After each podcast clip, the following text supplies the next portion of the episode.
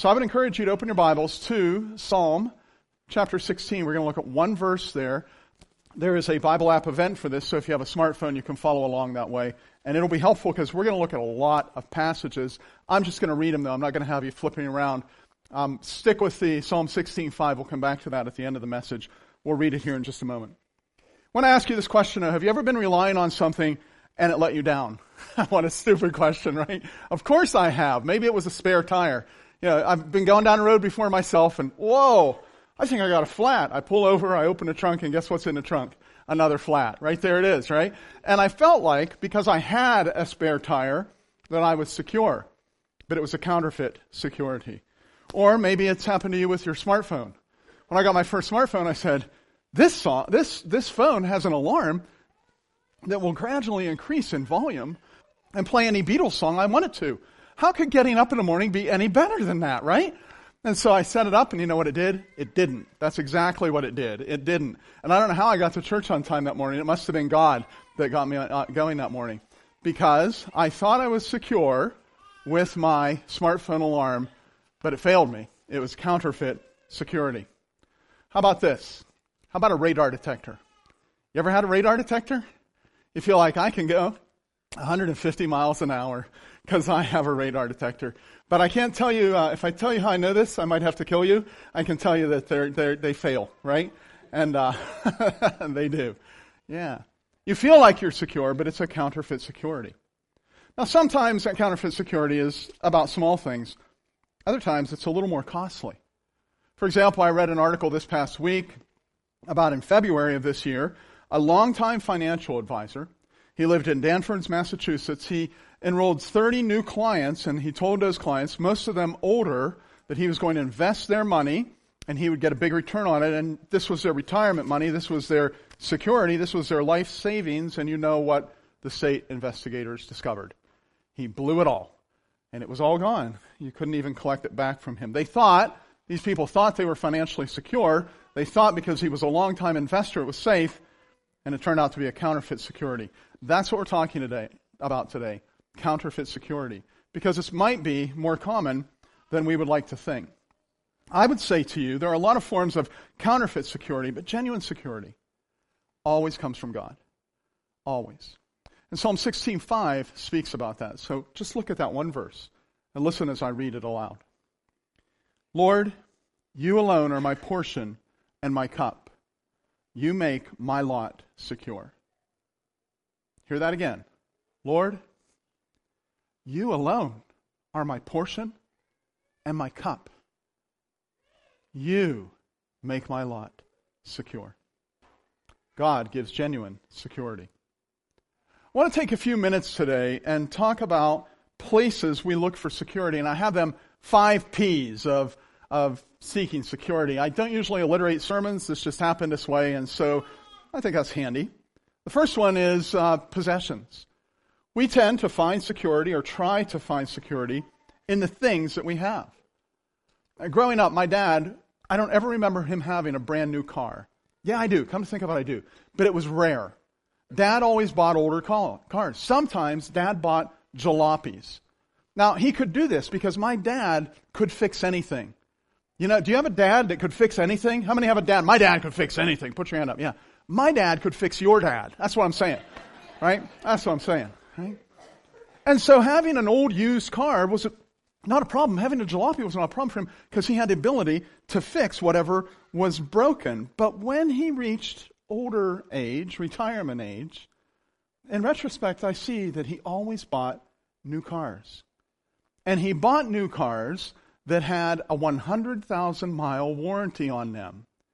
Because when he was 70 years old, he said it's kind of hard to crawl underneath a car and do a brake job or do whatever needed to be done there.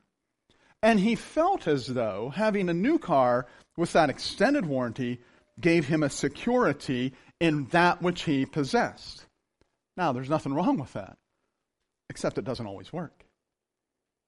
My father didn't live to see this, but in recent years you saw it if you were paying attention. Those car companies with those big warranties they said, We're in financial difficulty. Your warranty is canceled. Huh. It seemed like something I possessed was very secure, but it turned out to be a counterfeit security. Possessions. Yeah, that's one of the places we look. Here's another place we look. We look to power. I want to have power, so um, that'll make me secure. I want to be strong, so I'm going to go ahead and I'm going to exercise and lift weights. I want to have power. I'm getting a weapon. I'm getting more weapons. I'm getting a lot of weapons. I'm going to get tools because I'm getting power tools. That's the kind I'm getting. I'm going to take a self defense course. I am going to get a degree. I'm going to get more education. And in each of those, we're looking to get power so we can feel safe, so we can feel secure. Education is often a quest for finding security in power. I have a friend, he's kind of a little guy. I wouldn't say that if he was here because he's a little self conscious about it. You don't know him, you've never met him. But this buddy of mine, oh, something I noticed early on in my relationship with him is he knew everything. I mean, he was so intelligent. He, he knew about politics. He knew about history. He understood mathematics. He understood science. He understood quantum physics. He understood technology. He knew people and he understood people and he knew who was doing what. All that stuff. And, and I don't know why, but it just occurred to me one time. We were sitting together and I thought, this guy has so much knowledge. And then in my brain, I said, this guy is so little. And so I asked him, I said, you know, you're, you're one of the smartest people I know. You know more than Google, but there wasn't a such thing as Google then. But that's what I would have said. And I said, why is that? Listen to this sentence. Because knowledge is power. Power. It is. Knowledge is power. And that's fine. Do that. You know, do those sorts of things. But understand those sources of power that you are leaning on can very well run dry. When you, when you read in Scripture, for example, in Isaiah 40, verse 30, it says, Even youths grow tired and weary. How many miles did you run this morning? 12 miles, yeah. Can you run another 12 this afternoon, please? How about another 12 this evening? See, even youths grow tired and weary. yeah, right? Even youths grow tired and weary. Young men stumble and fall. So if you're looking for your security and power, nah, I'm not sure that you're going to find it there. Here's another place we look for security in position. Positions of leadership, positions of prestige, positions that get us recognition, positions in which we might find, find honor. I have this position. You need to respect me. By the way, I know a lot of you call me Steve. I know others call me Pastor Steve. I'd really like to be called the most holy reverend from now on. That's just funny, isn't it? Yeah. There was a young man who came to Mahaffey Camp back in the day when pastors used to volunteer for the work there. And he was a new pastor, and he came into the camp store. And when he came in, everyone standing in a circle, and everybody introduced yourself. We got to this guy, and he said, My name's Dr. John. He's like 24 years old. And the old guys, you know, the 50, 60, 70, 80 year old pastors who were there looked and said, Good to meet you, John. That's Dr. John. I don't know whatever happened to him, but he's gone. Not just gone from the Mahaffey Camp store. I just don't feel like that prestige, I'm sorry, that position was something he should have longed for that way. In fact, Jesus says this. Listen to John, I'm sorry, listen to Jesus in Luke 14, starting at verse 8. He said, When someone invites you to a wedding feast, don't take the place of honor. For a position, a person more distinguished than you might be invited. If so, the host who invited both of you will come to you and say, give this person your seat, and then you'll be humiliated, have to take the least important place. And Jesus adds later, he says, For those who exalt themselves will be humbled, and those who humble themselves will be exalted. Striving for position does not give you any security.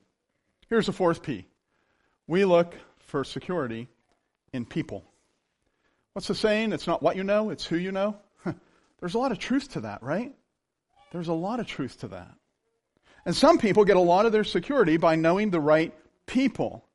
It amuses me. I happen to be on the ordination council of the Christian Missionary Alliance. When young pastors who want to be ordained find that out, I'm their buddy. How did that happen, right?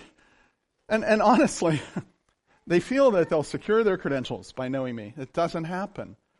Because wise people, I'm not saying I'm wise, but I got this much smarts, see that as nothing more than flattery. And that actually erodes security rather than build it. Creates counterfeit security. Here's the fifth place, the fifth P. We look for security in our performance. Look, mom, no hands, right? You said that, right? You've heard your kids say that. Look, look at me. Look what I'm doing. Look how well I'm performing here. And some people never stop doing that. And some people that leaks into their every aspect of their life and even our church life at times. Even things done in church can be a matter of performance, so I feel secure. And it's such a common occurrence that one pastor I know addressed it in a very radical way.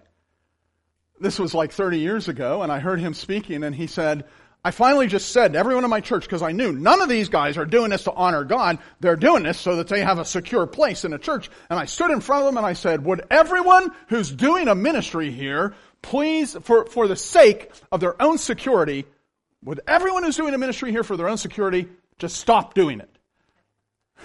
Did you hear my wife just laugh out loud over there? and here's why. She doesn't know, but she's in the sermon this morning. She hates it when I do this. Pray for me. I came back from that conference. I told my wife about that, and my wife says, Sweetheart, don't say that. Don't say that because she knows and I know. And he discovered, that pastor said, I lost a lot of workers that day. You know? Because it's very common for us to do the things we're doing, a teaching ministry, oversight of this or that, a performance, preaching, worship leading, all those things. Often we do them because that sense of performing that ministry makes us feel safe and secure in the kingdom. And I want to suggest to you that someday that will be taken from you. Someday I won't be able to preach. Someday you won't be able to do whatever it is that you do. And if your security is firmly rooted in that performance, then what? Then what? Now, I want to look more closely at the dangers of these counterfeits, these five P's. And I want to begin by saying that possessions tend to be a deceitful source of security. They're downright deceptive. And one of the reasons for that is because they tend to deteriorate. Do you remember the smartphone that you have now? Do you remember when you got it? Do you remember how fast it was? Whoa! Now this phone is, it's really moving. And then like two years later, you're like, I have to charge my battery like twice a day. And I'm still waiting for it to go through its startup routine from when the battery died. And you can see right there that stuff, that possessions tend to deteriorate. Jesus knows this. In fact, he says in Matthew 6:19, "Don't store up treasures on earth." I love how the new NIV, the 2011 NIV, translates this. It uses one of my favorite words. Ready? Do not store up for yourselves treasures on earth where moths and vermin destroy. I mean, who doesn't love the word vermin, right? where moths and vermin destroy and where thieves break in and steal. But store up for yourself treasures in heaven where moths and vermin do not destroy and th- thieves do not break in and steal. For where your treasure is, there your heart will be also. Things deteriorate. And if, if you treasure things, they're not going to last. But there is a much more ominous reason than just their deterioration that I say to you that possessions are deceptive. And here's why. Finding your security in your possessions actually distracts you from God. Did you hear that? If you find security in the things you have, the money you have, whatever it is, that is actually a distraction that turns your attention away from God. They're kind of like sirens, and I'm not talking about police or fire sirens. You know, that word in our English language actually comes from Greek myth, where those who sailed, Ulysses and so on, who sailed, as they would go past certain islands, they knew to put wax in their ears because near this island they had heard that there are sirens, women on there who have a siren call. It went like this. Baby, baby. I don't know if that'll go online or not.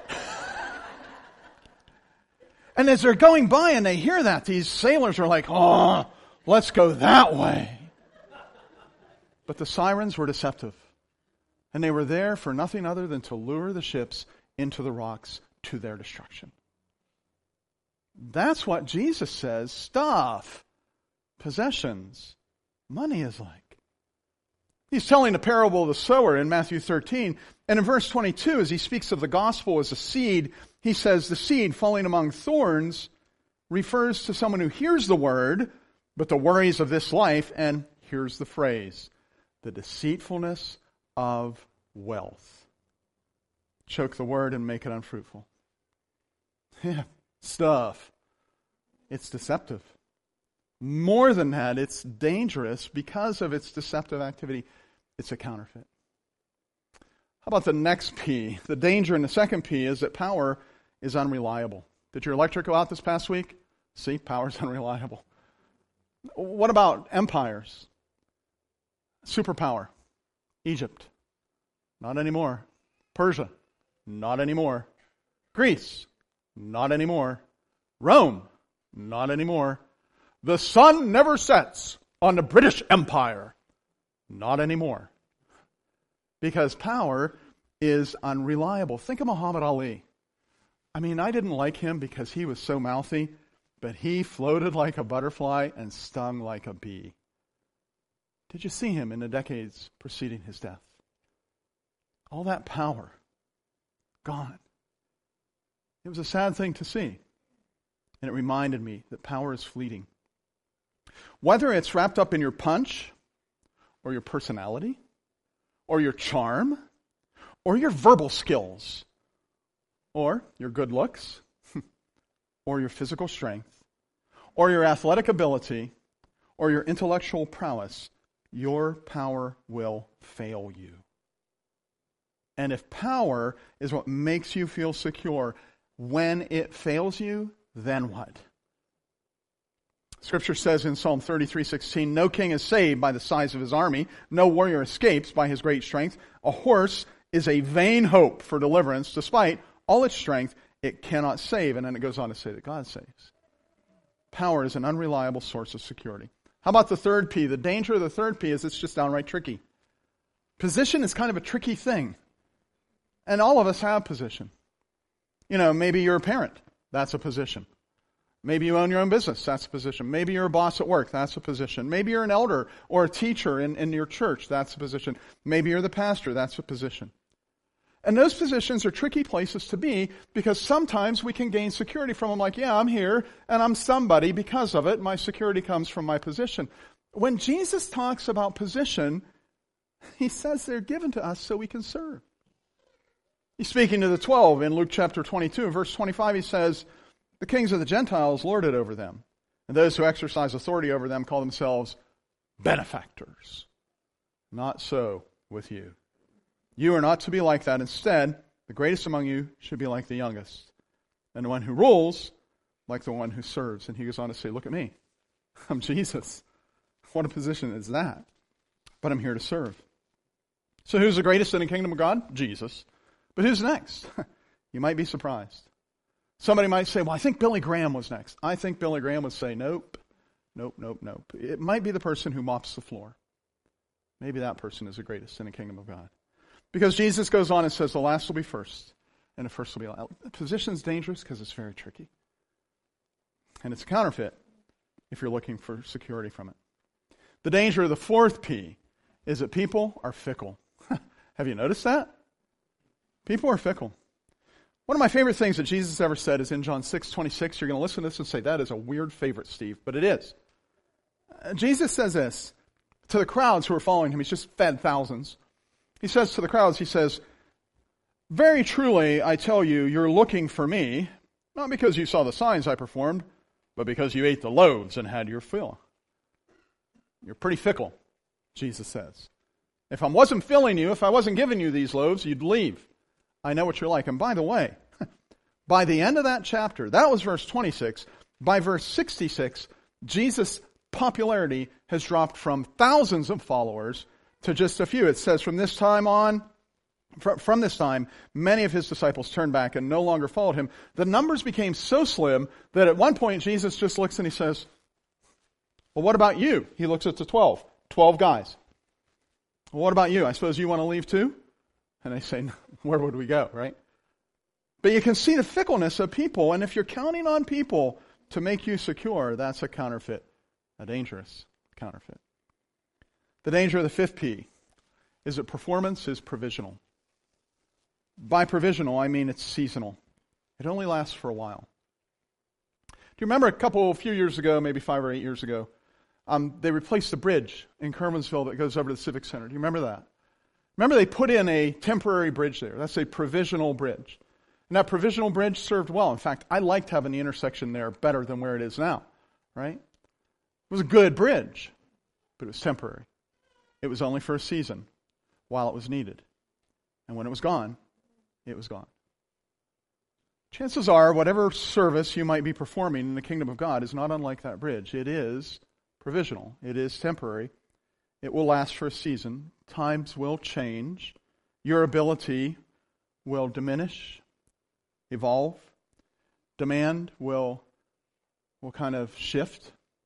And if you're deriving your deep security from your ability to perform these things, you're going to find out you're drawing from a counterfeit.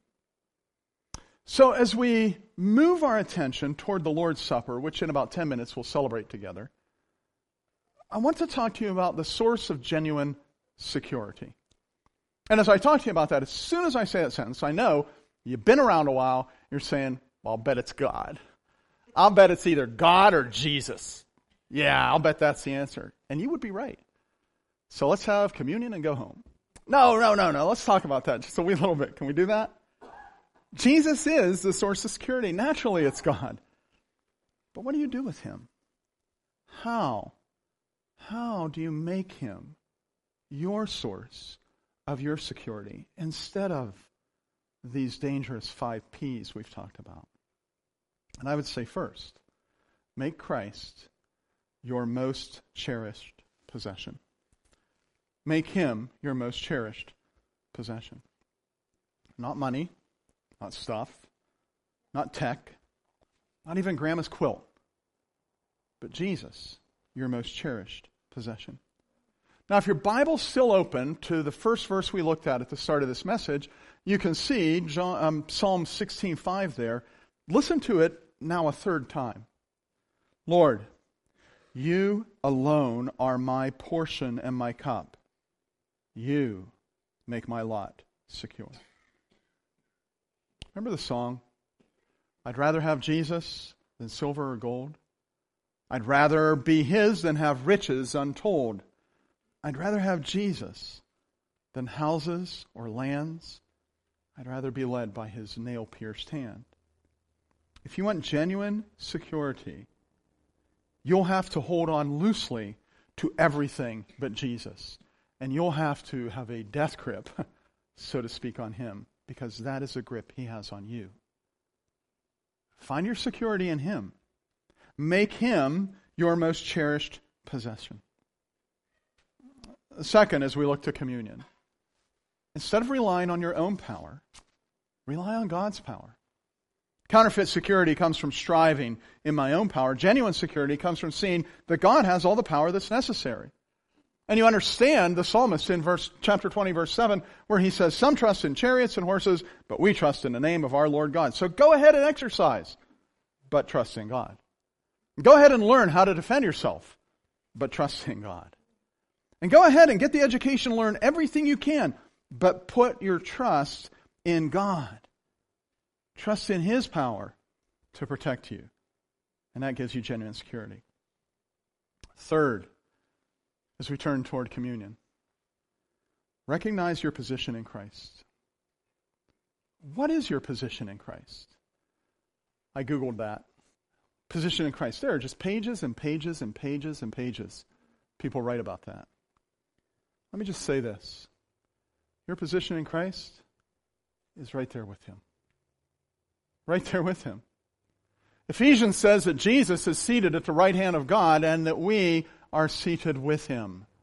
Ha! What position was it that you wanted? What, what, was it that you were striving for? What was that job you wanted, or that ministry you wanted, or that position in the family, or that respect you wanted, or that honor you wanted? How in the world could that be higher than being seated with Christ in the heavenlies? That's your position when you're feeling insecure. Like maybe I need to strive for some attention or some acknowledgement.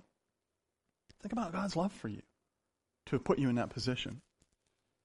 When you feel like a nobody, realize that as a Christian, none of us are nobodies. In fact, John writes in 1 John chapter 3, he says, Behold, or the NIV says, See what great love the Father has languished on us lavished on us rather, that we should be called children of God. In Christ, you are dearly loved. You have a seat at the table, and no one can take that position from you. It is firm in Christ. And you don't need to be squabbling for position. You're secure in Christ. Fourth, as we approach the Lord's Supper, place your heart in the hands of one person, Jesus. I'm not saying that you should never trust or love other people. You have to trust people. You will not be healthy if you are not trusting people. When you begin to stop trusting everyone, then they have a room for you somewhere, right? So you have to trust people and you have to love people and you have to receive love from people. That is something that God had in mind since the foundation of the world that we would love and be loved so that we can emotionally have those connections and spiritually we do not stagnate. But if your only source of security is the people who love you and the people you love, you may lean on a counterfeit. You are leaning on a counterfeit. So lean into Jesus. I don't know what was going on in the life of the guy that wrote Psalm 27, but in verse 10 he says this, though my father and mother forsake me, the Lord will receive me. I often scratch my head and wonder, why do I think about my dad every day? He's been dead since 2001. Why do I think about my mom over and over and over again? She's been dead for a number of years as well. My conclusion is this Laurel loves me deeply, but I don't know that anyone ever loved me as sacrificially as my father and mother. It's just a given. Fathers and mothers, if they're healthy, they love that way. And so the psalmist is saying, even if the people on earth who love me the most let me down, because the potential for that exists, because people are fickle, the Lord will never let me down. And I will put my heart into his hands as I celebrate communion today. Put your heart in the hands of Christ. And fifth, as we remember Christ's death, make the performance that counts be Christ's performance on your behalf. Now, look, I want to talk to you about this last point. Okay? This is just so good. This is like some theology that's a real gem. It's something I did not understand until maybe six years ago, seven years ago. And I was reading, and I thought, holy mackerel, that's amazing. Read a sentence on the screen again. Focus on Christ's performance, his act of obedience. Focus on Christ's performance, his act of obedience. Some of you are like, I'm not really sure I know what that means. Good. Let me help you. We understand that Jesus died for our sins. I mean, every Christian has to understand that we understand that he humbled himself to the point of death. Philippians said, even death on the cross. And Galatians goes on to say that Christ redeemed us from the curse of the law by becoming a curse for us. For cursed is everyone who hangs on a tree. It goes on to say, Jesus took our place. And in doing that, he was exercising what theologians call passive obedience. Passive obedience. He passively allowed bad things to happen to him, even dying on a cross so that we could receive forgiveness. His passive obedience was on our behalf. And what, what we were like, think of you yourself as a, a whiteboard. And Jesus, by going to the cross and dying for your sins, and uh, this whiteboard is just covered with all kinds of graffiti and garbage and scribbling and stuff. Those are your sins. And when Jesus passively allowed himself to be crucified on your behalf, he wiped that board clean. That's the passive obedience of Christ. But that is not where it ends. Theologians talk about a different kind of obedience Jesus' active obedience on our behalf. That he actively obeyed the Father. That he actively did righteous things. That he actively, when Satan says, turn these stones into bread, he actively obeyed the Father and answered him with scripture from Deuteronomy. And when he went there and his mother said, they're out of wine, he actively behaved in an honorable way and turned water into wine. And when a leper came to him, when Bartimaeus, a blind man, cries out to him, save me, he actively did a righteous thing there. And when, people tried to bait him into futile arguments, he never responded in a sinful way. He actively proclaimed the love of God to them all those active acts of obedience count for you. Do you hear that? And I'm going to show you in Scripture why, or why I say that. It is not just that Jesus took your life, the whiteboard that was all scribbled on, and cleaned it up and handed it back to you. He took your life, the whiteboard that was all scribbled on, and he erased your sin through his passive obedience, and then his active obedience, he wrote it all on there and said, this obedience belongs to you. This is yours. I'm performing on your behalf. And you don't need to. You don't need to. It's yours. How do you know that, Pastor Steve? Several verses, but one is 1 Corinthians chapter 1 verse 30. It is because of him, that is God the Father, that you are in Christ Jesus, who has become for us the wisdom of God. That is, here it is. Christ Jesus has become our righteousness. He has become our holiness. He has become our redemption. You don't have to strive to prove yourself.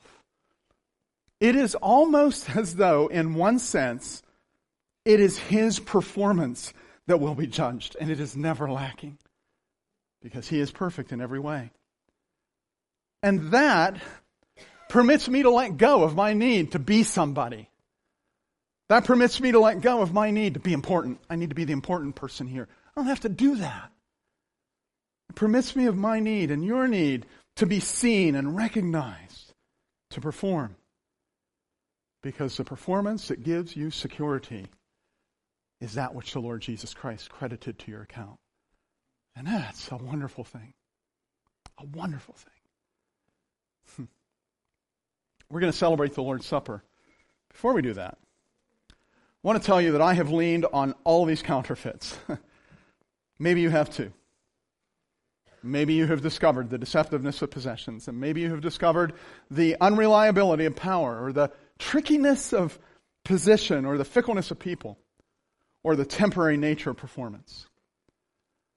Whenever we celebrate the Lord's Supper, we think of a verse of Scripture where, where the Apostle Paul says to the church in Corinth, one ought to examine oneself before he eats of the bread or drinks of the cup.